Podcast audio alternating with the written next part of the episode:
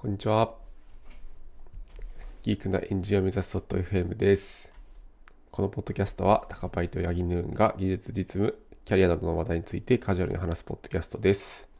よろしくお願いします。よろしくお願いします。そういえば最近ですね。はい。低温調理器を買ったんですよ。お、良さそうだ。買ってしまいまして。低温調理器、はい、あれですか、なんか70度とか50度で調理できる。あ、そうですそうです。そうですか。はい。そうですね。すごいなんか鶏胸とかをパサつかずに調理できて。はいはいはいはい。美味しいんですよ。美味しいんですよね。あ、確かに鶏胸、はい、なんかハムみたいな感じにするとき低温がいいって聞いたことありますね。そうですねそうですね。はい。あとはそのタイマーセットして放っておくだけで料理できるんで結構楽ですね。鶏胸を低温調理器にポンって入れてスタートして、なんだかけるものなんかタレを変えれば違う料理になるじゃないですか。ごまだれなのか、ちょっと辛めのよだれ鶏ソースなのかみたいなので、はいはい、鶏胸を固定してそれ以外のソースを変えるともう無限にレパートリーが増えるんで楽ですね。料理も結構。あ、いいですね。低温調理、それ高温でも調理できるんですか？あ、でも一応は低温調理器って言ってるんですけど、要はその中にヒーターとあとこう攪拌機が入ってて、でその、水槽鍋か鍋内を同じ一定に保ちながら調理できるっていうものなんですよ。はいはいはい。なのでまあ高温も全然いける、90度とかは基本的にいけると思いますね。あ、なるほどなるほど。はい。それなんか買おうと思った理由とかあるんですか？前から欲しかったとかですか？それはもうあれですね。リモートになって自炊する機会が増えたので、楽したいっていうとこですね。なるほどなるほど。なんか今低温調理器具で調べると、はい、なんか鍋に入れる式のやつが出てきますね。棒状で。あ、そうですそうですそうです。あ、これですか。鍋に入れる式な、はい、そうですそうです。なるほど。あ、こういう形式なんだ。そうなんですよ。てっきりなんか炊飯器状のものかと思ってました。ああ、なるほどなるほどなるほどね。あ、こういうやつなんだ。へえ。解凍とかもできるってことですね。はい、あ、できますできます。はいはいはいはい。あ、なるほどな。だからビニール袋のまま突っ込んでも大丈夫みたいな感じですね、多分鍋に。あ、そうですね。ビニール袋とかなんかラップとか、はい、ジップロックとかで包んでそれを入れる感じですね。なので洗い物もすごい少ないんですよ。ジップロックそのまま捨てればいいし、鍋水しか入ってないんでもう水切るだけでいいし、洗い物もないんですよね、ほぼ。いいっすね。いいな。楽ですね、とにかく。はい、という近況でした。ということで今日のトピックなんですけれども、ですね、先週かな、2月の25日に会社のイベントで、ちょっと機械学習とデータ分析っていうところで、話した内容の振り返りというか、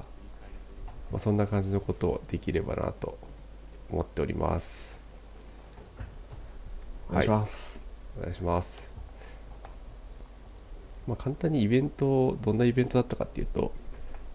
なんか会社でやってるそのなんかマルシェっていうイベントがあるんですけど、そこでその例えば PHP とか iOS とかいろんなこの毎回テーマが変わってくるんですけど、今回そこで機械学習とデータ分析っていうところをテーマで、LT イベントという形で開催して、そこでいろんな人に来てもらって、お話ししましたって感じですね。はい。で、僕が話したのはトピックモデルを、レコメンデーションに使ってみたらちょっと良かったよっていう話をさせてもらいましたね。簡単にトピックモデルって多分皆さんご存知の方が多いと思うんですけど、なんか文章入れるとトピックが得られるみたいな感じなんですけど、ざっくり言うと、うんうんうん、で、はい、例えばそのトピックモデルに、まあ、トピックスを例えば Go とかでモデリングすると、例えばあと1球でノーヒットノーラン…みたいな文章をそこに突っ込んだときに、トピック1からトピック5までの、確率分布が得られますって感じで、まあ、多分どっかのトピックの数値が大きくなると思うんですよね、おそらく。でそこがなんかスポーツのトピックだみたいな、トピックのラベルを人間が解釈して、まあ、それでその文章がどういうトピックに所属しているのかみたいなものが得られるものになってます。で、まあ、そこを、まあ、うまくレコメンテーションに使えないかっていうところで、まあ、弊社だとその QA のコミュニティのサービスを運営しているので、まあ、レコメンテーションするときに、まあ、その文章の情報を、まあ、うまく使いたいなと思っていて、うん、でなんか課題感としては結構その、まあ、毎日新しいその QA コミュニティに投稿される情報があるので、まあ、全部を推薦対象にすると結構件数がきついですと、うん、でそこでなんかユーザーごとにざっくりその興味トピックというかそういうのを推定できれば、その興味のあるトピックの中からランキング付けして推薦してあげると、まあ、良いんじゃないかなみたいなことを思って、まあ、今回やってみたっていう形ですね、はい、でまあなんかトピック使わなくてももともと持ってるデータでカテゴリーっていうデータがあるんですけど、まあ、これどういうものかっていうと、例えばお金のカテゴリーとか、あとはまあ住まいのカテゴリーとか、まあ、そういうどういうカテゴリーの、悩みですみたいなのを、まあ、ユーザーが指定して投稿できるんですけど、まあ、そういうカテゴリーのデータもあって、まあ、それも使えるかなとは思ったんですけど、なんか結構その同じカテゴリー内でも内容が全然違う、まあ、質問とか結構あるんですよね、うんうん、まあ、例えばなんですけど、まあ、子育てっていうカテゴリーが1個あって、はい、まあ、それって子育てってかなり幅広いじゃないですか、カテゴリーが結構。確かにで実際になんか見てみると、まあ、例えば夜中、まあ、生後何ヶ月の子供がいて、夜中、まあ、寒くないか心配ですと、どういう服を着せて、寝かしたら良いでしょうかみたいなものもあったりとか、まあ、逆になんか幼稚園とか保育園で、まあ、なんか苦手なママさんとどう付き合っていけばいいでしょうかみたいな、なんかそういう悩みとかも投稿されていて、まあ、かなり毛色が違うものがたくさんありますと、まあ、なんでそのカテゴリーで、まあ、推定するのはちょっとあんまりいけてないなってところでトピックモデルを活用してみたって形ですね。でまあ実際にデータにトピックモデルを適用させて、まあ、トピック数もいい感じのものを指定してやってみると、まあ、結構定性的に良さそうなトピックに分かれたんですよね、うん、でまあ何個か例を挙げると、例えばお金のトピックですね。例えばこれはまあ貯金とか保険とか収入とかなんかその辺のお金トピックだったりとか、あとは保育園とか幼稚園のトピックっていうところで、まあ保育園にいつから預けますかとか、なんかそういうものだったりとか、あと流行りのところでいくとコロナっていうトピックもやっぱり出てきてて、これはコロナ疲れとか、どう過ごしますかと、コロナでどう過ごすかとか、なんかそういうトピックとかにきれいに分かれてくれたんで、まあ、これは良さそうだぞと。なるほど。あ、質問1個いいですか？あ、はい、はい、このトピックいくつかそのトピックに分類された文章を見てって、その自力でラベリングしたんですか？あ、そうですねすごいですね。今ちょっとスライド見てて、はい、棒グラフに全部ラベルがついてて、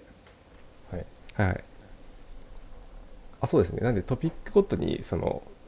どういう単語の重みが多いかっていうのは一覧でバッと出してみて、うん、でこれでまあなんとなくトピックの傾向がつかめるんですよ。なるほど。つかめるので、あとは何個かその質問をピックアップして、はい、どのトピックの値が高いかっていうのを、まあ、質問文と照らし合わせて実際に人間の直感とそこまで乖離がないかっていうのはなんか泥臭く見ていった感じですね。なるほどなるほど。ありがとうございます。そうですね。でなんかそんなことをやりつつ、あとなんかユーザーごとに何人かユーザーもサンプリングして、実際にそのある一定期間のトピックの興味トピックの繊維みたいなのをちょっと出してみて、まあそのスライドの中に1個例として挙げてるのは、うん、なんかその出産日を挟んだ期間で実際に興味の繊維っていうのを、まあ、見てみたところ、出産日にかけて結構その出産っていうトピックの、まあ、興味が上がってったみたいな傾向があって、うんまあ、この辺も見て良さそうだなっていうところで、じゃあこれを使ってみようっていう意思決定をしたっていう感じですね、うん、でまあこれどうやって使ったかっていうと、まあ、そんなに難しいことはしていなくて、まあ、めちゃくちゃその推薦する対象の質問が、まあ、膨大にあったので、まあ、そこを、ユーザーごとに、まあ、そのユーザーがどういうトピックに興味を持ってるかっていうのをまず先に計算して、でその興味のあるトピックの中から、ランキング付けして、で上位何件みたいなところを見せてあげるみたいな形のアーキテクチャにしたって感じですね。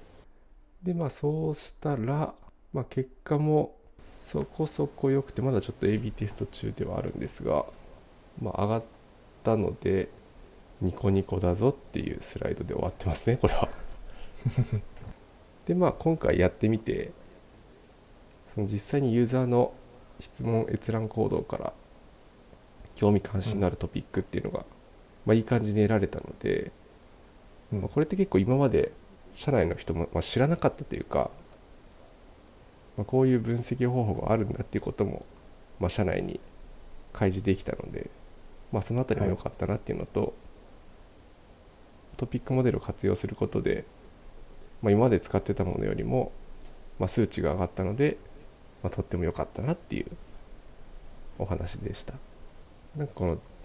前段で絞り込むというか、そのレコメンデーションするときにある程度大雑把に質問を絞り込むっていうのは、八木さんとも前話、結構前ですけどインスタグラムとか、はい、なんか YouTube もそんなようなことをしてたんで、うん、なんかその辺をちょっとうまく弊社バージョンに適用できないかなと思ってやってみたっていう感じですね。うんうんうん、そうですね、まあ、結構トピックモデルってなんだろう、枯れた手法というか、なんでまあ使うのにあまり抵抗感がなく、でかつ解釈性も高かったので、うん、なんだろう、周囲も納得しやすかったというか、させやすかったというか、はい、っていうのも一つ良かった点ですね。実際綺麗に分かれてて、やっぱ綺麗に分かれてて解釈がちゃんとできるっていうのも、まあ、説得材料の一つになりますよね。そうですね。ただやっぱりなんか、まあ、まだこれからいろいろ改善していく点はかなりあって、はい、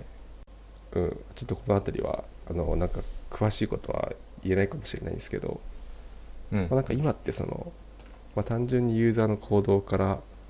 なんか興味のありそうなものをこう出してるっていう形が強いんですけど、はい、なんだろうな、やっぱり一定多分ユーザーが見たくないものというか、なんか勇気を振り絞って見に行きたいときは検索するんだけど、そのなんていうんだ、受動的には受け取りたくないみたいな情報も多分出ちゃってる気がするので、うん、まあ、その辺は改善点だなって思ってます。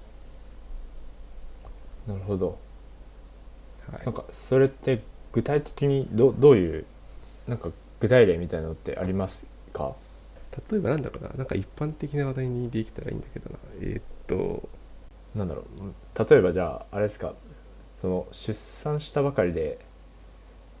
すごい夢と希望にあふれている人たちがリアルを見るみたいな、感じですか？ああ、まあなんかそんなニュアンスに似てると思いますね。なるほどなるほど。なんか、現実を知りたくてめちゃくちゃ気になってるんだけど、うん、その現実を毎日見たくないというか、気になるときはちゃんと見たいけど、はい、その知りたいときだけ知りたいみたいな。なるほどなるほど。なんていうの、難しいですね。そのサービスに訪れる時の興味みたいなものですね。なので、あ、そうですね。普段はただコンテンツを楽しみたいと思ってきてるけど、まあ、たまにその特定のトピックだけにめちゃめちゃ興味がある時もあるみたいな感じですね。あ、まさにそんな感じですね。はい。なるほど。それ解決するのめっちゃむずくないですか？いや、難しそうというか難しいですね、めちゃくちゃ。そうですよね。まあ、その辺がちょっと課題感として残ってるので、はい、取り組んでいきたいですね、継続して。なるほどなるほど。そういう場合ってその検索とレコメンデーションの役割を分離するみたいな感じになるんですかね？どうなんですかね。僕も正直、どうやるかまだちょっと具体例は思いついてないんですけど、はい。あ、ごめんなさい。例えばなんかレコメンデーションするものから、まあむずいな、そうだな。その検索の興味あるものを除くみたいなやり方になるんですかね。そのすごい特定期間内の興味があったものは除くみた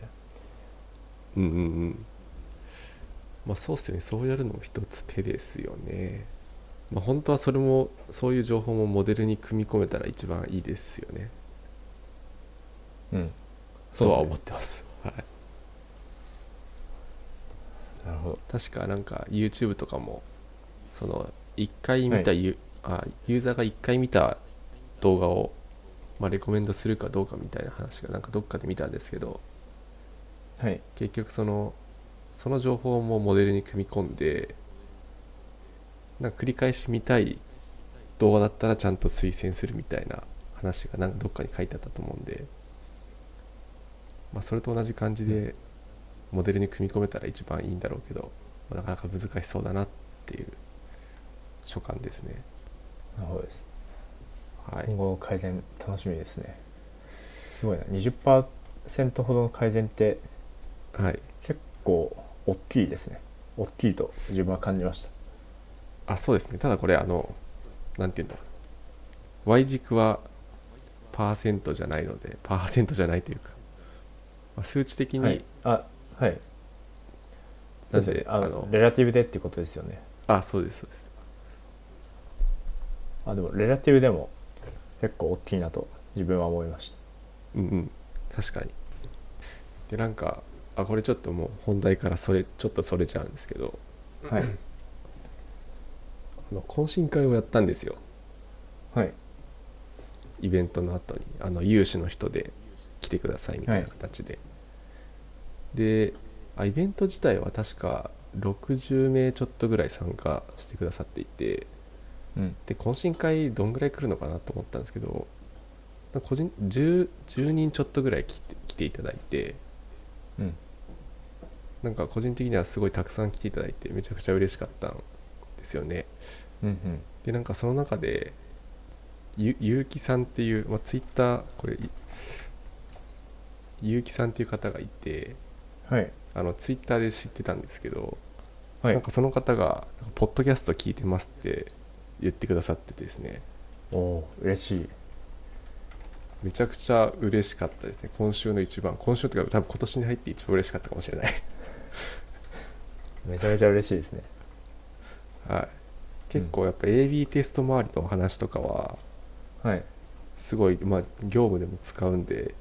めちゃくちゃ役立ってますとか、 なんかコンペの話とかも面白いですみたいなことを言っていただいて、はい、なんかモチベーションめちゃくちゃ上がりましたね。いや、嬉しいですね、そういう反応いただけるのは。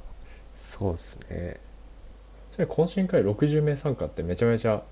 多いと思ったんですけど、どうやって結城さんと、